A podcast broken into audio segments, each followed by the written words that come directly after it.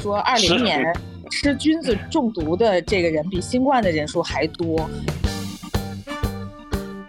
是云南神奇就神奇在这里，就是它可能隔了一座山头，就是两个民族、两种气候，甚至食物也不一样，呃，文化也不一样，这是这是它最不可琢磨也是比较神秘的地方。跨界去做餐饮，因为其实它背后一定是把餐饮当成一个介质，对吧？您喜欢的这些美学体系和这种文化的这个喜欢的这个这个板块，其实全都投射在了这家餐厅的经营里。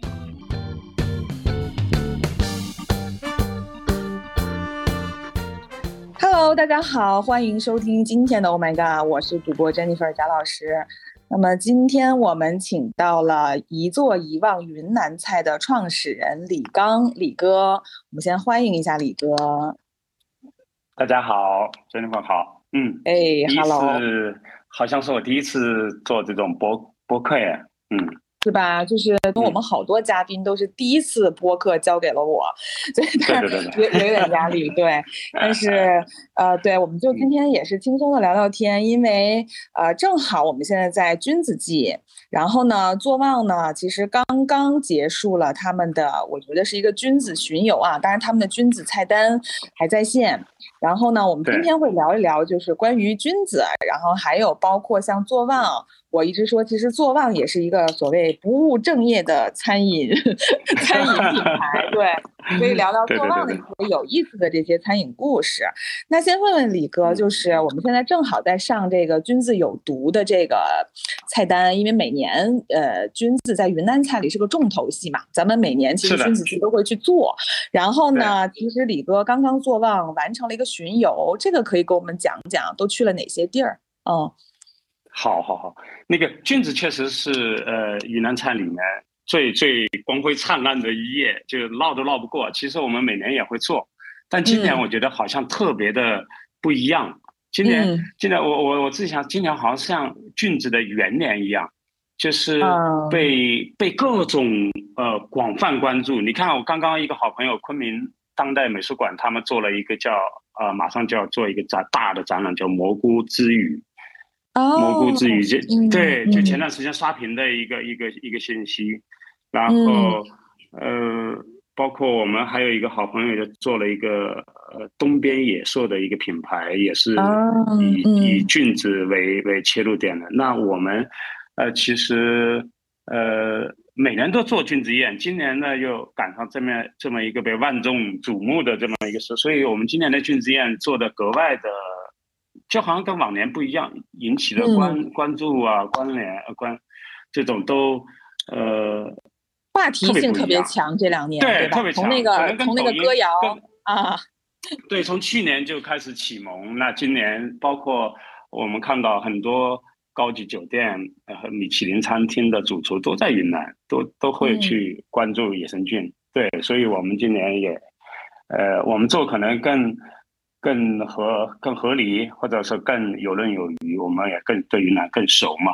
所以我们今年做了一个“菌子有毒，小心上瘾”这样的一个主题菜单。对，还和一些米其林主厨联手做了一些菜单，还做了一些跨界的这种快闪的，对，非常受欢迎。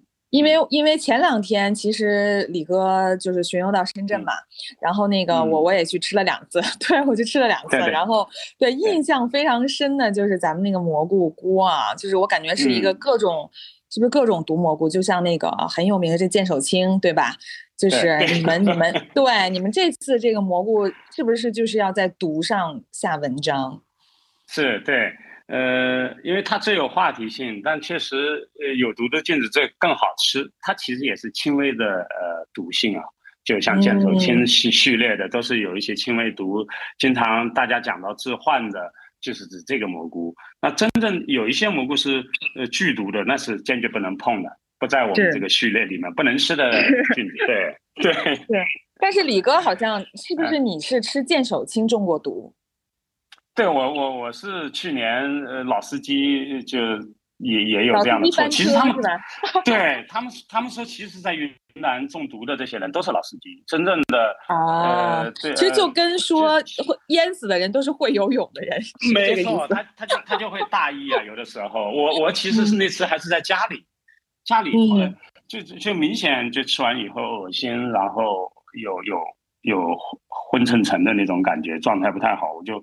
自己后来想，哦，可能炒炒那个箭头青的时候，铲子的背后可能有两粒，有两片，就是没有没炒熟，轻微，并并没有见到小人。对，哎，这个我觉得好像很有意思，因为我看很多关于菌子的，好像就是呃，包括就是长期就吃菌子的老司机和云南人，就是他们如果有的时候轻微中毒，他们绝对不会怪菌子，他都会怪自己，什么啊我没做好啊，呃什么我没炒炒好呀，然后就是这类的。为什么会为什么会这样？这菌子太神圣了，是吧？对，有有的时候还还有些人要要故意找找那种感觉，那种那种轻微的置换的麻麻的那种感觉。嗯嗯嗯嗯，其实它是一种意外惊喜的一个一个食材哈。哎，那那就是。对，说到菌子，因为其实我也研究了一下，然后好像就是在云南这个，就是因为云南也很大嘛，它有不同的这个区域，好像这个菌子也是有鄙视链的，对吧？我听说，比如说像。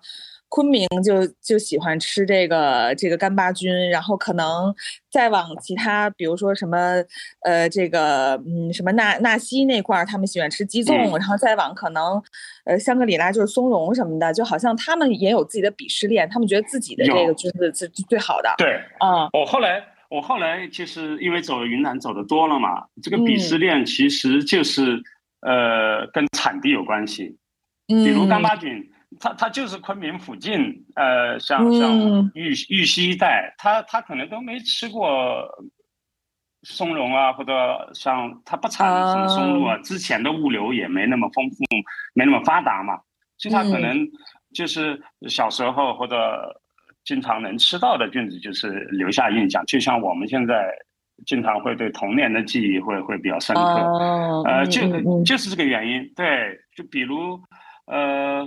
像在香格里拉，就是说松茸、鸡枞，因为他们那边也不出干巴菌，对，所以他对干巴菌就，但是云南人，就昆明附近的人，他你要对干巴菌有任何不恭敬的地方，他就跟你生气，他觉得他他他觉得那个就是对他他他觉得那个就是最精彩的、最经典的，哦，对对对对对对，就是这样的，包括包括像在怒江，呃，就是我们说的黑松露。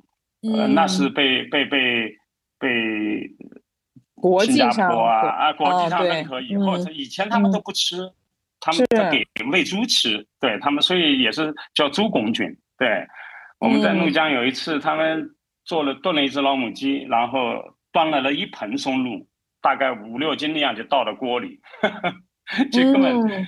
对，但是对这个我这个我也有这个我也看到了啊，这个也很神奇，想听听李哥怎么怎么想，因为你你更了解云南嘛，这么多年，就是我看到像松茸和黑松露，对吧？他们真的是，呃七八十年代的时候，对吧？就就就就有，然后但是云南人真的不吃，但是从大概那个时候，就是从国外嘛，西方他们很在意这样的食材，他好像回过去，然后因为他们再去啊。去去购买这样的食材，然后本地人也知道说它的价格也抬升了，然后它的稀有性也也也提升了。你觉得为什么云南人那那么不爱吃？像他们说这是臭臭的哈，就他觉得那个味道不好吃。对，呃，这是为什么会有这样的这个区别？你觉得是中西方口味的审美差异吗？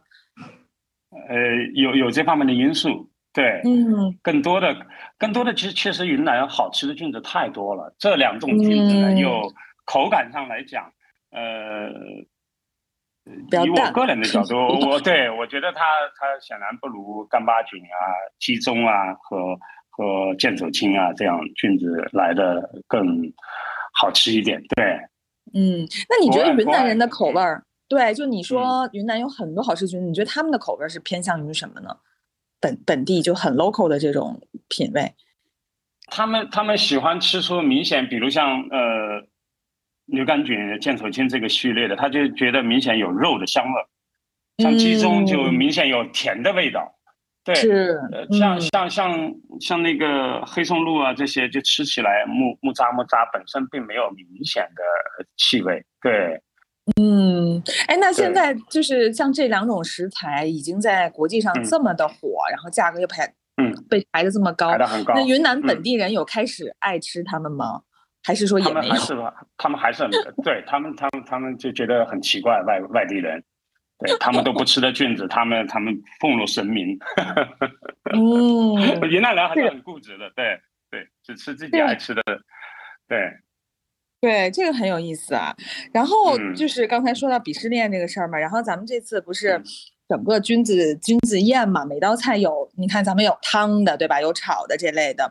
我也听说，就是咱们也去啊云南去采这个菌子，好像你们叫捡菌子啊。就是我听说这个过程也是特别有意思的，因为我看到很多网上的视频，就说什么啊上上班或者赚钱不能让我七点起床，但是捡菌子我可以五点就到。就这是一种什么样的精神？对我们，我们我们第一次呃跟着老乡去，他们都是走上山捡菌子，就说的特别轻松和和随意。嗯，呃，但其实我们第一次是在玉溪，在去有一个叫小邵的那个山上，我们嗯，我们我们一一群人真的半个小时一无所获，捡到的全是那种有毒的菌子。对，就。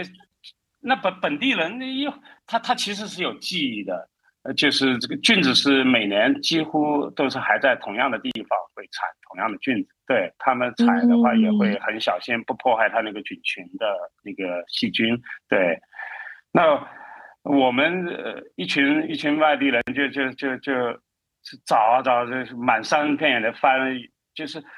哎，给我们讲讲他是怎么找呢？就是就是说，首先那么早去，是因为呃太多人在这个时候都去采菌子，是要跟别人去做比赛是吧？嗯，对对对对，你去晚了就被别人捡走了。对啊，那那咱们的这个流程，比如说咱当地人教咱们去捡，是有什么注意事项？为啥？就比如说您您捡的就全是毒的，那他们是怎么去 看？怎么去找？或者是他定向的要去找哪些品类呢？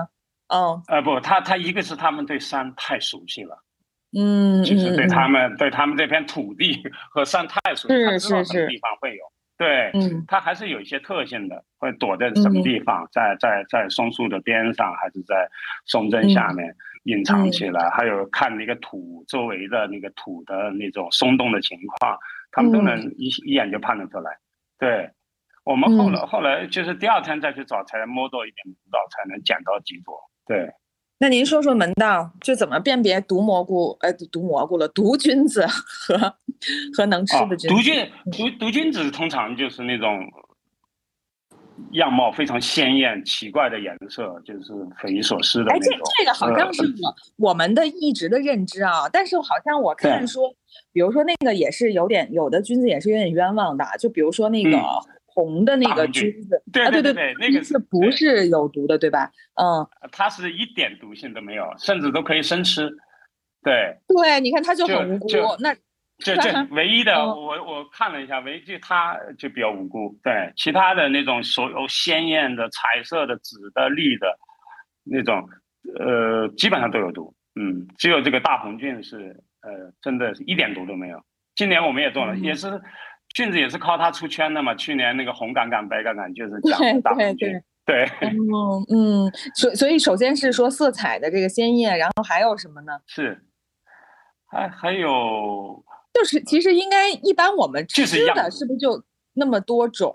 就是它不会。就是我不知道，就是说它可食用的，在云南，比如说咱们我吃做旺的那个 menu，我感觉是那那些品种嘛，我大概能数出来，对吧？那那是不是本地人他能食用的，是不是上百啊？更多，上百上百。呃，他们统计过，可能有二百多种，还是三百多种。对，光光牛肝菌，光牛肝菌系列就有有十几二十种。黄牛肝、像白牛肝、红牛肝，对，见手青非常多，品类非常多。嗯嗯，就是云，我就我觉得云南人都都分不清楚。嗯，那那是不是一上山，真的就是漫山遍野都能看到菌子？也不会，不会，不会，不会。它还是菌子很狡，我觉得菌子很狡猾的，否则我们那么一群人，呃，大半天都都都采不到一朵，就就挺奇怪，挺神奇的。对。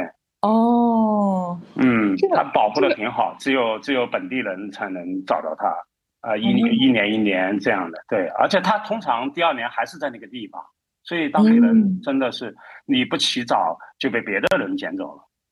哦，这个这个很有意思。那他刚才您说他要注意采摘的时候还有技巧是吗？他要保护明年的这个生态，他继续对你你哦，你不能是很粗暴的，你要小心翼翼的把土扒开，然后用用一个竹签，他们通常会用一个竹签，不呃觉得这样不会惊扰到呃，他们把它看成有生命的东西，对对对对对，嗯。嗯，有意思。那你们是不是在捡的，就是捡到了以后，好像就在现场就就可以吃了，是不是？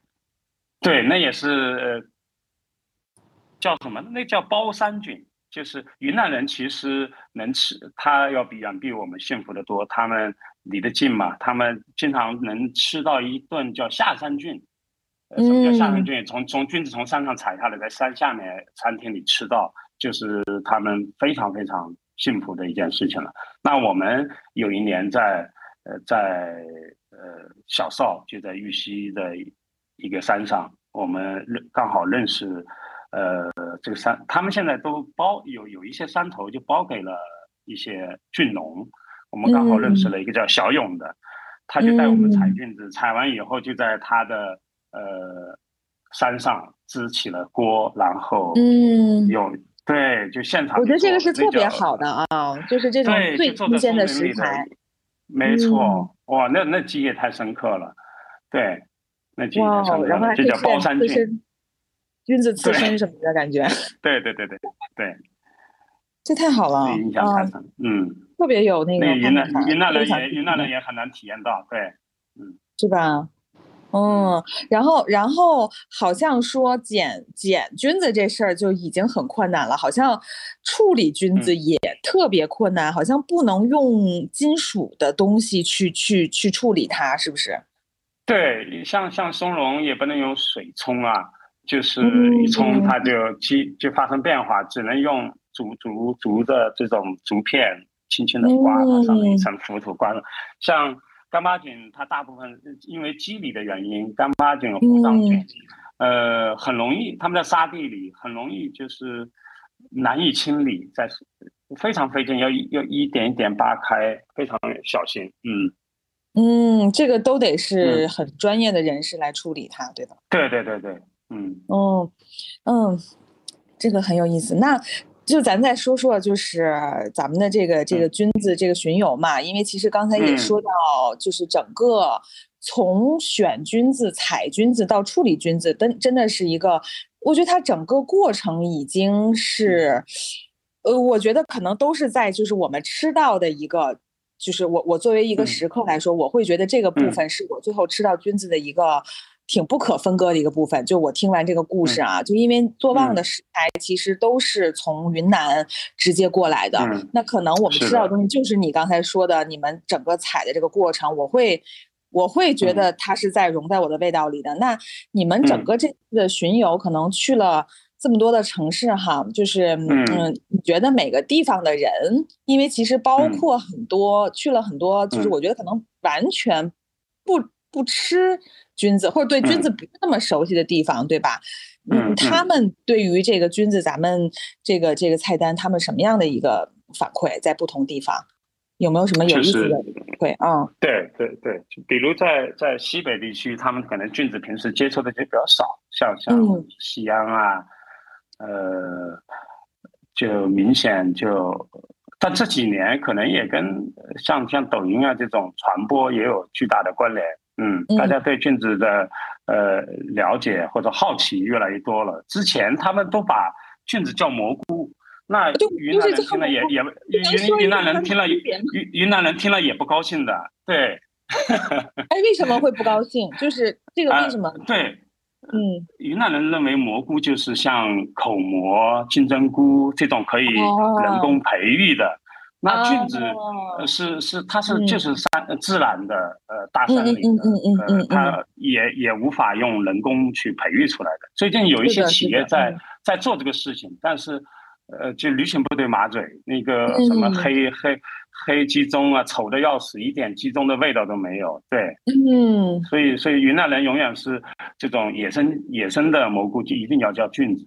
对，是是，嗯，所以我们这这些年一直在做这种呃每年菌子宴的时候，所以呃今年感觉终于受到了回报。就是，呃，特真的特别受，就做完以后，我们整个销售额，这个菌子的菌子菜单的销售额就翻了大概有五倍平均，啊，还是还是还是很令人振奋的。我觉得各方面的，呃，好像是到了这个阶段，嗯，感觉消费者对于菌子的认知提升了一个很大的一个 level，你们不用那么辛苦去教育消费者，对，嗯嗯，还是挺惊喜的，嗯。嗯，哎，那我看到你们那个在就是黄河素集，就是在中卫的那个餐桌，我觉得很有意思。这个能给我们讲讲吗？也是做的去体验，对吧？嗯，对，做那个相当于做了一场快闪。呃，其实我们是在西安做菌子宴的时候，呃，黄河素集的老板他对云南呃也很有情感，很喜欢，以前好像也在那里呃。短暂工作过，所以一看到我们在那边，就邀请我们说离得很近了，能不能呃到他的黄河树集做两场？我我也很喜欢那个那个场，之但我没去过。我说那好啊，我们就带着俊子就去了，在黄河边上，然后看听到。我觉得有一种很神奇的反差哦。对，我觉得我觉得俊子就有这样神奇的这种这种魔力魔力哎，对他他他他他。我说它就像一个媒媒介一样，你看有人做展览，有人出书，有人做化妆品，我们我们就是做吃的，然后也也没想到会有一天会在黄河边上还能做一顿菌子。那个呃那个黄河书记的老板姓陈，那感动坏了，天啊，感动坏了。他说他说他瞬间回到了他很多年前在云南的那种场景。对，嗯，我觉得确实。确实是一个把，真的是刚才你形容的那种，在山野的那种体验，通过菌子，对吧？把它做成菜单，然后传递给去不了的人，对吧？对，所以，所以我们正在策划，因为那个陈总正在，呃，做一个叫沙漠，在沙漠里面还有一个沙漠书集，他他希望，比如九月份的时候，我们在沙漠里面做一场君子宴。说会更震撼，对我们看了那个场地非常漂亮，荒无人烟，对，期待期待，嗯，所以对菌子这个事儿真的是云南菜里可能比较比较奇妙的一笔啊，因为真的是。对，刚才说他他是不是因为他那么吸引人，是因为他的不确定性？因为，嗯，我我们确实在外界来看哈，就是为什么他这事儿，刚才您说今年终于得到了回报，因为它产生了一个话题。它为什么产生话题？可能是云南以外的人会发现这件事儿很神奇啊。就比如说每年有那么多起野生菌中毒的事件，对吧？说二零年吃菌子中毒的这个人比新冠的人数还多，但是大家还是。就是云南人刚才说，对他，他对他是一个，就是很，就是我有我自己的君子文化，然后他在我的心目中是什么样的地位？您觉得这个跟他们的文化，就君子在他们中的文化地位是怎样的？为什么他们会这么的去，就是这叫什么？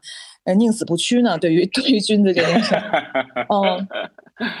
确实，呃，君子，他他们认为就是上天呃赐给他们的一个一个像宝藏一样的东西。很多人会一次，可能一年里面最大的一个收入就是君子季的时候，他他可可能养育了一大一大批人，对，嗯，对，而且他们还有一个说法。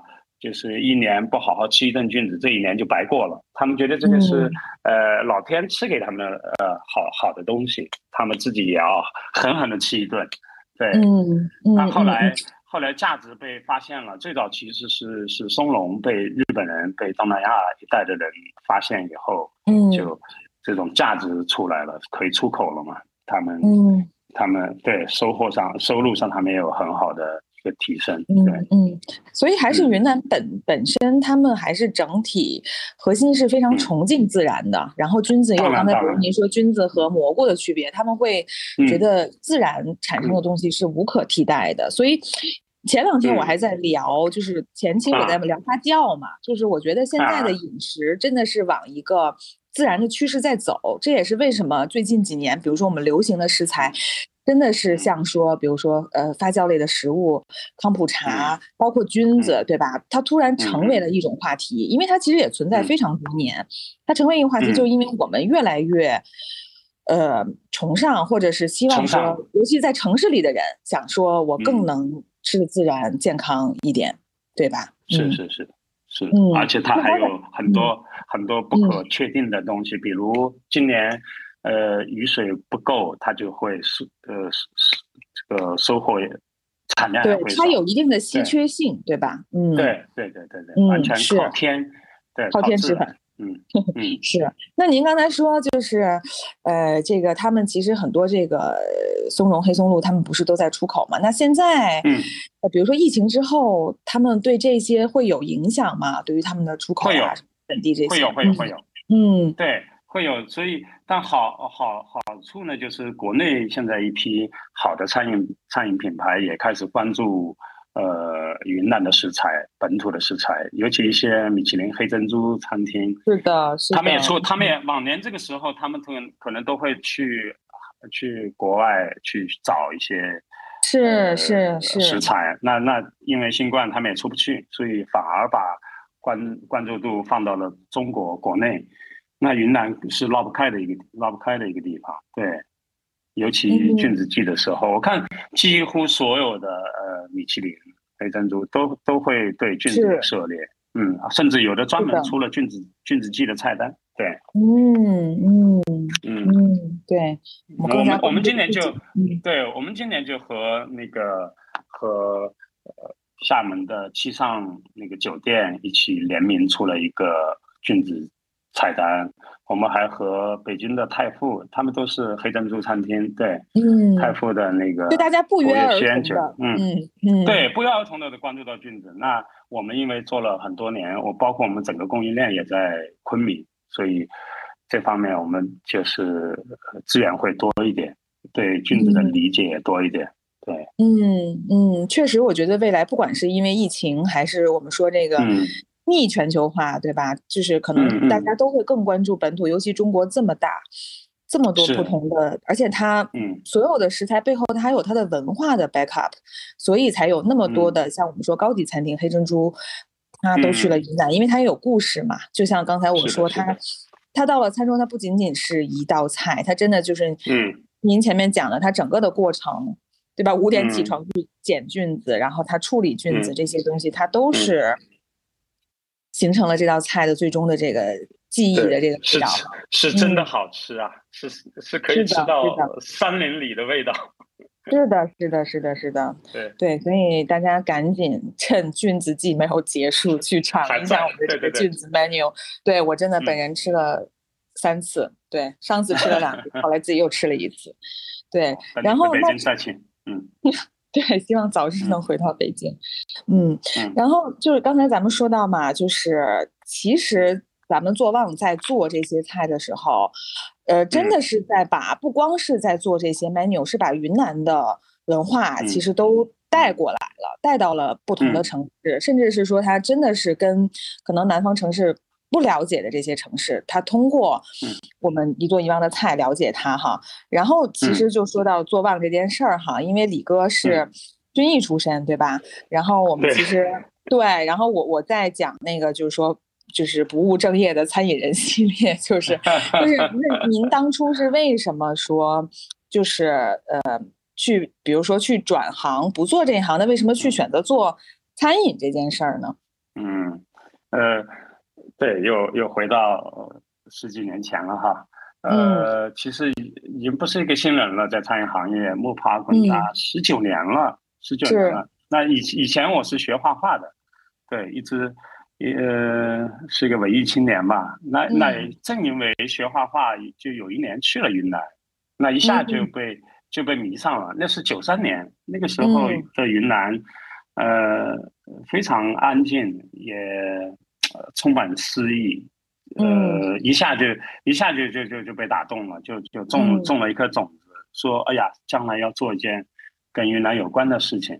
从那以后，其实每年都去，就越来越了解，或者越来越呃越深度。那最后觉得可能呃从餐饮切入可能更更合理。当时刚好北京的云南菜还停留在呃一些呃比较街边的小馆，这也是嗯，倒是地地道道，但是对背后的文化的表达、对空间的表达还还没有这个部分，可能是是我想做的，或者是我擅长的，所以就埋下了这颗种子，它酝酿了很久，直到。零四年才开始真正真正手足餐饮，对，是是再不做就就就下不了那个决心了。嗯嗯嗯，对，因为我我也在想，确实是因为，呃，刚才我说这个跨界去做餐饮，因为其实它背后一定是把餐饮当成一个介质，对吧？因为我我觉得可能就是您喜欢的这些美学体系和这种。就是审美体系、文化的这个喜欢的这个这个板块，其实全都投射在了这家餐厅的经营里，对吧？因为其实北京的做旺是十六年了，是吗？对，十七年，十七年。那十七年了，十七年了。嗯。所以其实就是严格来说，它不算一个很快的品牌，对吧？因为其实它在经营它，就是您在经营它的时候，其实。每一个动作，因为其实咱们去做了非常多餐饮以外的事情啊，就比如说我们做我们做我们做书，每年我看有一个去云南的 tour，对吧？然后还做过画展，还做过市集，各种各样的东西。其实每一个动作都是希望，不仅是在卖这个菜，而是说，就像您刚才说的这个初心，就是说喜欢云南的审美文化，把它展现出来。对对对，我我我们这么多年一直坚持着一件事情，就是不务正业，也确实不是传统，确实不是，确实不是传统呃餐饮行业出身，所以就剑走偏锋吧，还是呃所谓初心，还是因为喜欢嘛，所以呃想把真正我们我们认识的云南表达出来，所以才有了那那个我们自己的每年会出去采风，会出自己的期刊。对，也坚持到今，我看看也做了十本了，摞在一起是沉甸甸的了。嗯，还挺还挺开心的。对，今年后来这两年因为疫情的原因，就稍微被耽搁了一下。今年九月份还想去，下个月。对，嗯，线路都已经安排好了。对对，还是挺好的，还受到了很好的一个回报。一个对，我们就一直说想跟李哥去一趟云南，所有人都说，嗯，一定要去。对。还是我觉得可以做成一条旅行的 IP，对吧？每年对对对对，真的君子季可能来一次，其他季再来一次，然后我们感受一下在现场的这个体验，这个野味儿的这个整个的这个这个这个体验。嗯嗯。那您觉得就是一直在做这些，就是除了餐饮以外的这些文化的这些动作，对餐饮本身，您觉得它是一个什么样的一个增值呢？呃。当然，首先是因为真的是喜欢我，我喜欢做这个事情。呃，最初的时候可能也没有太多的目的性，我就想做的和别人不太一样，或者说我们想把我们看到的、我们理解的云南通过不同形式呃呈现出来。那这几年真的就是有的时候真呃坚持坚持做的，它的效应就出来了。对，嗯，甚甚至会呃有人因为我们做的这种。菜单这种期刊去旅行，拿着我们这个去旅行，有人可能曾经曾经在某一个餐厅里得到过这本，然后就持续，呃，甚至在海外还希望我们给他寄过去，说你你们新的刊物出来了没有？能不能把新的寄给我们？是对，这特别鼓舞我们，而且他们会成为做旺非常呃重要的人。在传帮助做做网去传播，去认去认可做网，对，嗯，咱们应该就是就是因为坚持做内容，应该我们的用户是特别有粘性的一群人吧，都是特别老客户吧，是不是有好多是的十年十几年的？对对对对，有的有的是在做旺认识，然后甚至在做旺结婚，后来孩子什么满月这种，就就就持续就放在做旺，就这样的故事太多了，对。嗯，然后甚至甚至有的客人，呃，疫情刚来的时候，呃，特别担心。有上海有一个客人，后来我是听了我们店长说的，说是他在疫情最严重的那个时候，呃，就是两千年呃二零二零年的那那第一轮的时候，他说他每天都到店里来，生怕我们店坚持不住关了，是不是？然后还给我们员工过年的时候还给我们员工发红包，说转告你们老板要坚持住，特别鼓舞，对。是，然后有的还会给我写很长很长的短信转给让让，因为没有微信就没有直接微信就让店长转给我，对，很有意思。嗯嗯嗯嗯嗯。然后我看到咱们的像咱们的团队哈，包括咱们的这个厨师团队，包括咱们的这个服务人员，就像当时来深圳开店的时候，我看好像也是云南的。就是运营的一些伙伴啊，服服务的伙伴，就是咱们好像坚持在做。因为我在北京那家店吃的时候，我我我不知道我跟您说过没有，就是那个咱们那个服服务员，然后是云南的一个小哥，我就觉得他特别的亲切，就是他会，就是他会跟你聊很多。额外的东西啊，就是就是感觉你们 是像一个家庭似的，一个一个感觉，就是而且觉得说跟做旺都是很深的感情，很长时间。然后他这个东西他会传递给客人，就是您可能一直在坚持用云南本地的东西，对对对对对，是不是也是？就是您您想去把，也是也也是做旺的一个一个基因也好，我因为我们。初心的时候是希望去表达云南对云南的，那我觉得，嗯，嗯，你离不开人，呃，包括这些从山里、从从村寨里走上来的，走到城市里的这些姑娘小伙子们，对，所以我们从一开业就就一直坚持一线员工，呃，几乎都是云南人，对，嗯，我我印象特别深，第一第一家店开业的时候是我。去招的招的人到到呃，应该是德宏，德宏一个农家乐里面，一个当地的朋友帮我召集了大概两满满二三十人吧，那个染着各种各种头发，开着摩托车 来的姑娘小伙子，哎呀，印象特别深刻。那个那那些那是多少年了？十七年前了，对，嗯。嗯，一直坚持到现在，然后他们相互呃相互。介绍相互影响，对，所以做旺，呃，这个这这个基因一直我我觉得挺重要的，对，嗯嗯嗯，真是一个云南 family 餐厅的感觉啊，就是很立体，不管从食物、文化、内容，还有人，对吧？全味度嗯，有的有的时候他们有的时候他们可能没有特别，因为我们也没有专门训练过他们，呃，我们也不想把他们身上，我认为最朴朴实也是最。动人的一些东西磨掉，所以就像他们在家里待客一样，对，所以经常还会有人在点评上会写说，少有的还能看到那种那种眼神，就很很朴实的，很很切切的，有的时候，嗯，是是是，对。然后说到这个不务正业啊，就是就是因为李哥本身艺术家，对吧？然后就是也非常重视这个。视觉啊，美学啊，这些东西啊，然后，因为其实做浪也是前几年刚刚升级了这个 VI 嘛，对，是的，然后对，就想先问问，就是说，因为其实我前几期也在聊，就是餐饮那么注重视觉，包括平面视觉呀，包括它延展这些东西，它是不是一个溢出哈？我之前聊过这个问题，那想问问李哥，就你怎么看？就你当时为什么要做这件事儿？呃。对，因为之前的那个 VI 其实就是我写的，我 我写的书书法，对对，用了就相对有一点禅意，我觉得那个时候还还觉得挺开心的。那做着做着，呃，就觉得它从应用上和甚至和它有点有一点老派了，所以嗯，我倒不觉得老派，我觉得这个还挺古拙的，就看着非常的。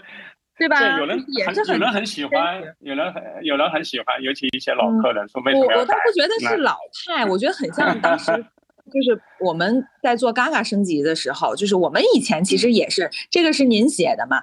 那我们以前的是也是一个，但它也是一个手写体，虽然不是冯总写的，但它也是一个手写体连笔的嘎嘎。我觉得它都有一个点，就是呃呃，就是创始人本身的他自己。他自己最开始做这个餐饮时候，他那个情感，所以我觉得他不是他不是有点老，而是说他很 personal，对吧？就是它是一个挺个人的一个东西，所以但是他也很真诚，看起来，嗯，对对对对对，当时反正就是不知道哪来的一种，就是要要去想去调整，可能时机也到了吧，呃，也是可能行业太卷了吧，就请的要请的刘志志，前天还跟刘志志请他吃君子宴。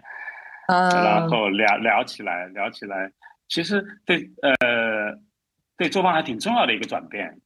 很多人后来反馈说，哎，做饭做饭好像变得更年轻了，更有更有啊更有活力了。嗯，我觉得有的有的时候这种符号的东西还挺重要的，传递出去。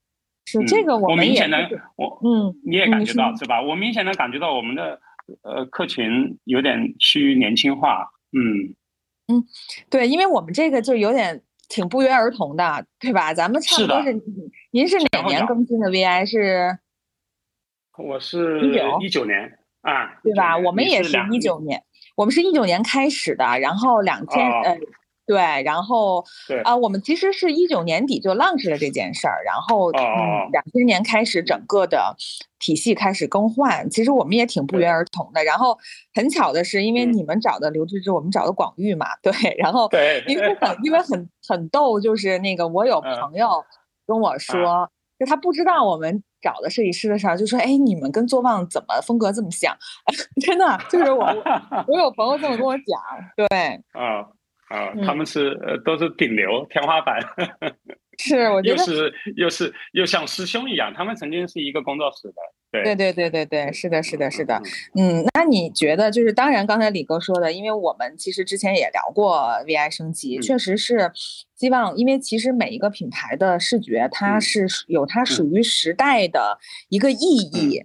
和他的一个使命，对吧？就是我觉得每一个阶段，他都是最适合的。咱不能说谁好谁不好，他就是最适合他那个时代。嗯嗯。那确实是我们不约而同做做的这件事儿呢，就是希望他看起来更面向未来，然后更包容、更更中性，对吧？更有更多的可能。我觉得他们都是往这个方向去走的。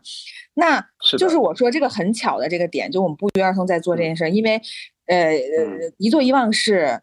非常中国 local 的东西，云南对吧？就是特别中国文化的这个事儿。那 Gaga 又是在做西式的生活方式，那你觉得？那我朋友又说，哎，不知道为什么觉得你们俩的视觉有点像，对吧？您觉得，就您在看 Gaga 的 VI，您什么感觉？对，就是跟做旺的这个去这个微妙的中西方的这个，但是好像又有相似之处。嗯，对，对我我第一眼真的是眼前一亮。嗯嗯嗯，哇！我说哇，我说这太好了，嗯，你觉得是你们硬要李哥我们商业互吹的感觉？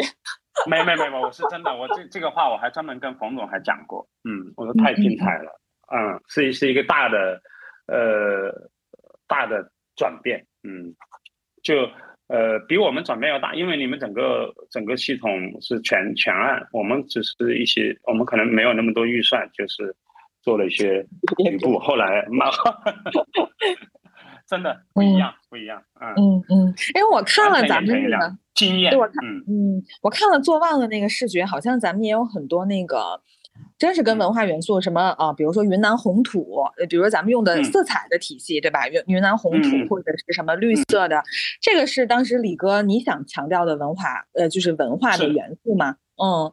是的，是的，我觉得呃，云南有这个色彩是不能绕过去的，对。嗯，对，咱最早说七彩云南哈，嗯嗯嗯嗯，红土地，对。嗯嗯嗯，对，好像这次菌子，我记得好像还出了，好像不同颜色的 pin 啊，我好像就有好几个，蓝的和粉。那个小那个小蘑菇那个标是吧？嗯，我我我是觉得好像时机呃恰到好处，我现在回过头来看。呃，特别好，嗯，是做旺非常重要重要的一次呃变化。有的时候这种呃呃符号的形式的东西的转变，也会触动整个内部的一个变化。嗯嗯嗯嗯，会推动推动内内部的一个变革。嗯嗯嗯。后来很快我们后来很快我们空间也做了呃做了升级。以前的空间前面几个店都是我设计的。就特别特别随性业余，觉得自己还挺专业。后来觉得就后来就觉得配不上刘志志这个 VI 了，我们赶紧找专业的介入。其实对，确实是在做，嗯，这些东西都是李哥很想传达这些云南的这些内容哈。那你觉得，就是是不是云南还有太多没有被我们挖掘的？亮点，比如说，就说君子这件事儿，我们可能只知道那四五款，但其实人本地人吃几百种。您觉得接下来您想发掘什么样的云南的这个这个宝藏，然后再带到做？嗯，对我我们希望未来越来越聚焦一些一些细微的，呃，就不去过去我们还会泛泛的走，我经常走好几个城市。其实云南神奇就神奇在这里，就是。它可能隔了一座山头，就是两个民族，对，就是两个民族，两种气候，甚至甚至食物也不一样，呃，文化也不一样，就非常非，这是这是它最不可琢磨，也是比较神秘的地方。所以，我我们是希望，呃，可以把这种呃有趣的，能够用我们的视角去表达出来，对。甚至你看云云呃，我有一道菜很爱吃，是叫黄焖鸡，永平黄焖鸡。这道菜最早其实永平是大理的一个县，嗯，那个地方可能是个交通要塞，所以最早这道菜呢是被呃那种大的那个长途司机发现，然后传传播开的。对我们，我们有一个员工同事，他家就是那里的，有一年就去吃了。吃了就就念念不忘，后来他妈妈告诉我们，他说我们这边，呃，你要在这待一个星期，可吃吃一个星期不同的黄焖鸡，我觉得特好玩。他说，我说那为什么不同？他说有的有的是鸡，有的是鸡不同，有的是里面的下的料不同。啊，很神奇！我我说那好吧，那我们下次去专门去做一集，就永平的一百种黄焖鸡，嗯，看看看看背后到底是人不同，还是呃食食物不同？对，就很好玩，很有趣。嗯嗯，云南太多这样的地东西了。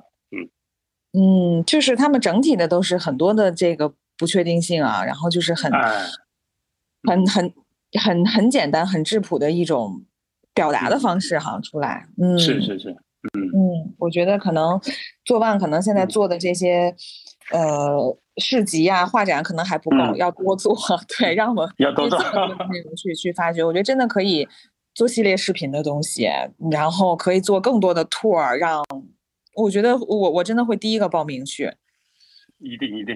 好，我们下次一起去云南来，然后在现场来一期，可能会更精彩。对我就是觉得是的，在雪山上或者在松林里哈。好呀，好呀，那感谢李哥今天跟我们分享，就是有意思的君子的故事，然后还有包括坐忘和云南的这个故事，包括其实最让人期待就是未来，因为云南还有太多没有被发掘的东西，可能我们都会在坐忘里找到。那非常感谢，非常感谢李哥，谢谢你，谢谢，谢谢李哥。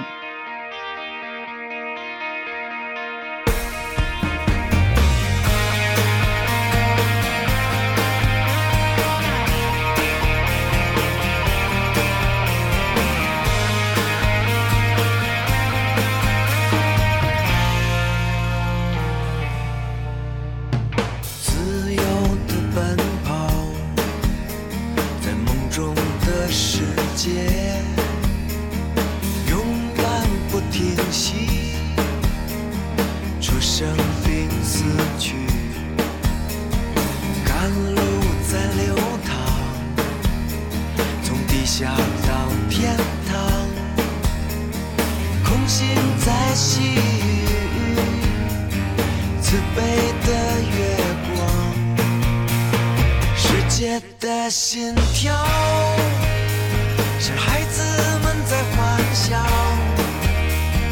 无声的祈祷。是经幡在风中飘，如火般的风马唱颂着节。